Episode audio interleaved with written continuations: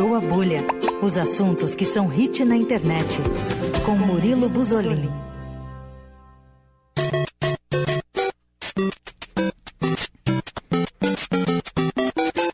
É, tá difícil tirar o Leandro do videogame aqui. Sai, Leandro! Minha vez! Murilo quer jogar A também. gente pode jogar de dois, né?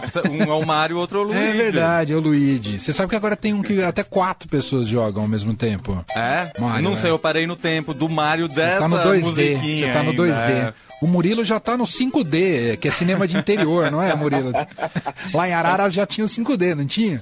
Ah, com certeza. Com certeza. Tem aqueles de parque que tem cheiro, tem um monte de coisa. São várias dimensões. Tem coisas demais. Tudo bem, Murilo? Como vai? Tudo ótimo com você. Tudo com você, certo. Estamos em ritmo de Mario aqui, Ah. Murilo. Eu adorei a introdução. É, é. E, e o filme tem a trilha também? Tem, tem. É um dos pontos altos do filme. Você gostou do filme? Só pra gente, pra início de conversa, a gente vai falar bem ou vai falar mal do filme? Eu, eu falar muito bem. Eu fui, su- eu fui surpreendido com esse filme. Boa. É o filme do momento. É o filme do momento. E, e aí, me conta, como é que o filme é, é live action? O que que é? Né, É animação. Animação pura, pura. animação. ah. É, a live action que fizeram há anos atrás foi um fracasso. Nossa, é Então, horroroso aquele filme. a Nintendo se redimiu aí, tá? Então é o filme do momento, independente acho que da idade, né?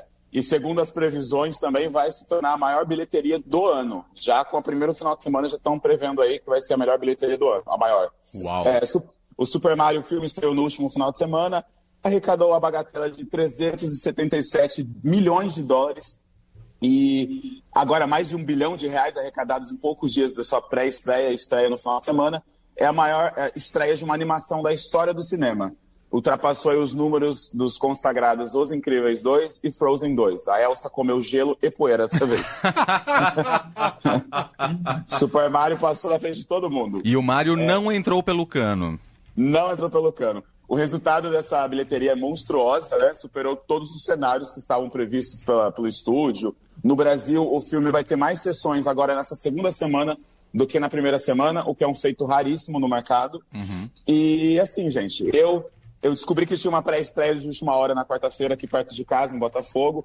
Me juntei a umas séries de pais, crianças, jovens e, e trintões como eu, animados para ver a história dos irmãos encanadores. Mas eu não sei vocês, mas eu cresci soprando fita de Super Nintendo Opa! e, e fui com a expectativa de ver o filme bobinho, tá? Porque as primeiras críticas que saíram, não sei se vocês ficaram sabendo, mas estavam tudo abaixo de 50% de aprovação. Tava na base de tava na base de 40, 46%, então 46%, a gente sabe que é um péssimo sinal, né? Então as críticas estavam amargas e eu fui assim esperando me divertir um pouquinho. Mas contrariando tudo e todos, o filme não é só divertido, ele é divertidíssimo mesmo. É, é- eu considero ele um abraço de nostalgia para quem jogou Super Nintendo, para quem jogou Donkey Kong também, porque tem várias referências ali. Sim. Eu acho que é o filme que tem mais easter eggs que eu já vi na vida. Porque, assim, Super Mario é uma franquia que tem tanto jogo, mas tanto jogo. E aí eu fiquei pensando, eles, como que eles vão colocar isso num filme só, né? Um filme de menos de duas horas. E eles colocaram tantos elementos, assim, de uma maneira suave, que ficou um filme redondinho, fechadinho, sabe? Não confuso. Porque a, a história básica né, não tem como, não tem como entregar um filme é, complexo pro Mario. O roteiro é o mais simples de todos, mas ele funciona. Para quem não sabe, o Mario e o Luigi eles saíram de uma empresa é, para ser uma dupla de encanadores de sucesso no Brooklyn, mas não é nada de sucesso essa dupla. E essa empreita- essa empreitada não começou muito bem. Eles acabam caindo no reino dos cogumelos, que é ameaçado pelo Bowser, né, que é o grande vilão do jogo Super Mario. E o Bowser ele roubou a super estrela do jogo e ameaça destruir todos os reinos, aquela história de sempre do jogo de, de- de Super Mario, né? Só que ele quer conquistar a- o coração da princesa Peach, é, porque ele quer casar com ela, né? E a princesa Peach não é apenas uma princesinha em defesa, tá? Porque no jogo ela tá prestes a ser salva a qualquer momento. Ela é bambambam bam, bam do pedaço. Eles adaptaram a história pro, pro, pro momento atual, né? pro mundo atual, graças a Deus. Então a princesa Peach, ela bate, ela, ela arrebenta. Ela é, a- é, a, é a maioral nesse filme. O filme ainda tem o Donkey Kong, né? É, ele é tipo uma espécie de arco-inimigo e amigo também do Mario. E, inclusive, para quem tá ouvindo aqui e não, tá não assistiu ainda o filme do Mario, temos duas cenas pós-crédito no estilo Marvel. Inclusive, é, inclusive, a última cena é muito importante, a última cena pós-crédito, E é uma resposta para uma pergunta que você deve ficar durante o filme inteiro, que eu fiquei me perguntando, cadê tal fulano? Então a resposta tá ali. E, e é gente bem famosa que faz as dublagens, o, o Murilo? Sim, o Jack Black é o Bowser. Ele, inclusive, que está presente ali na, na, no roteiro também do filme, né? Ele deu vários, vários, vários pitacos ali. O Chris Pratt também é o Mario, né? O Chris Pratt está em tudo. o Chris Pratt que está em todas as franquias possíveis. É Jurassic Park, Marvel, Mario agora. Então, teremos muito Chris Pratt aí pela frente. Você viu nessa versão em inglês, então? Só tinha dublado, gente. Ah, na, na, brasileira você sabe quem é que tá, não? Eu não consultei, deixa eu só consultar aqui. Não, Desculpa, não precisa. Não, era só se você soubesse de cabeça. Sabe uma... Eu também, sabe, animação eu prefiro dublado. Né, depende da animação, eu mas sim. Eu ah, gosto muito de animação ah, dublado ah, também. Porque não eu deixa não de ser dublado, né? Mesmo original todas... é dublado. Exato.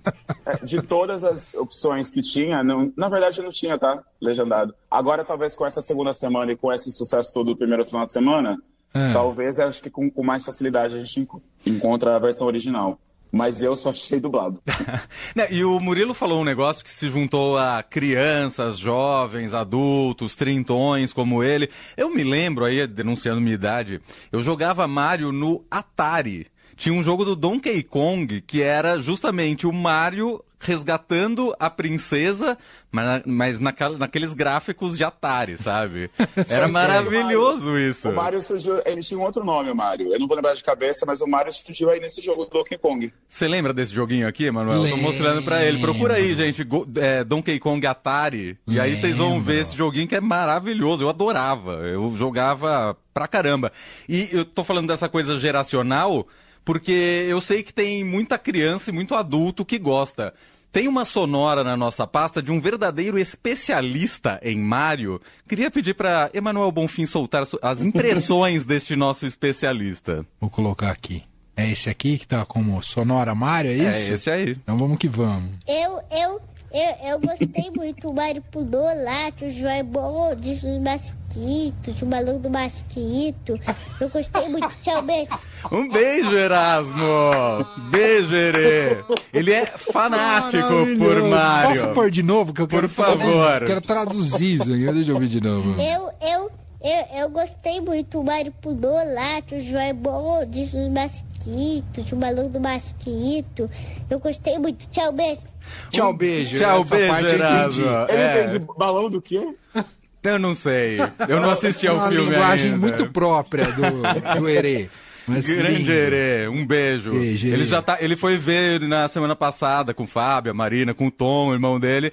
Fábio disse que ele já estava hoje perguntando quando que eles vão ver de, de novo, novo o filme. seis vezes. Ah, eu também tô morrendo de vontade de ver, gente. Para quem tá assim, é, precisando restaurar o bom humor, o Mário vai funcionar 100%.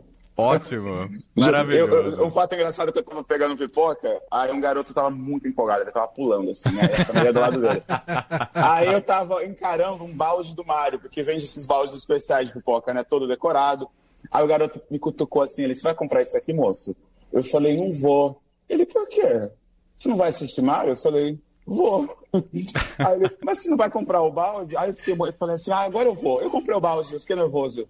O menino, menino, aí ele foi com o olhinho brilhando assim, por que você não vai comprar o balde do Mário? Eu falei, agora eu vou, eu vou comprar o balde do Mário. a família se arregalando o olho, porque eu acho que o balde do Mário eles não iam comprar, tiveram que comprar também. Foi, foi ali apaixonado pela criança.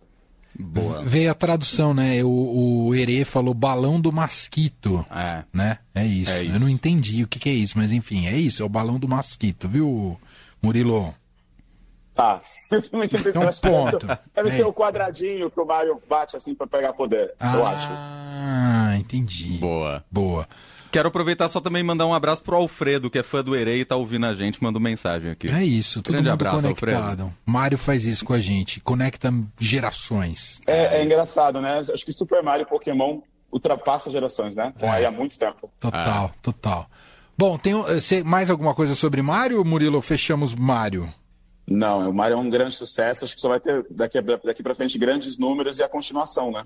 É, é, com esses números tem que ter. Ah, você vai falar de treta agora? Não estou entendendo Eita, essa história, Murilo. Treta, gente.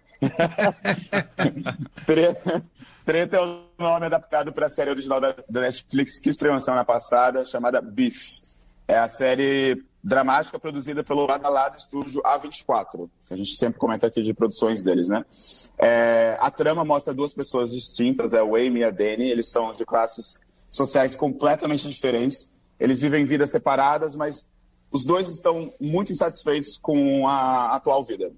Também estão muito estressados, e agora eles foram unidos, unidos pelo ódio imortal que eles têm um do outro através do quê? De uma fatídica briga de trânsito, que é sempre um caos. Briga de trânsito é uma coisa que une pessoas. Une e desune também.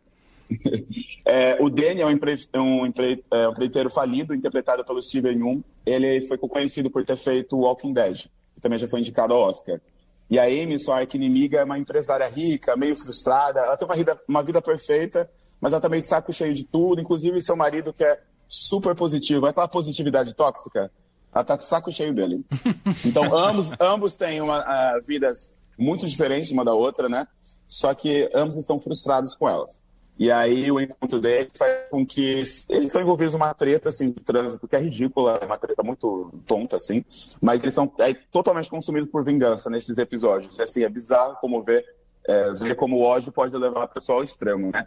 É, eu acho que até posso dizer que o que excita a vida deles nesse momento é ferrar com a vida do outro da maneira mais bizarra e louca que você pode imaginar. Eles fazem absurdos atrás de absurdos. A história foi escrita por Lee Sung-jin e ela tem uma pitada de fatos reais. Um dia o escritor ele estava parado num sinal em Los Angeles, ele perdeu o sinal vermelho para ficar verde e com o resultado dessa, dessa confusão, um motorista em uma, em uma SUV branco parou do lado dele e começou a xingar muito.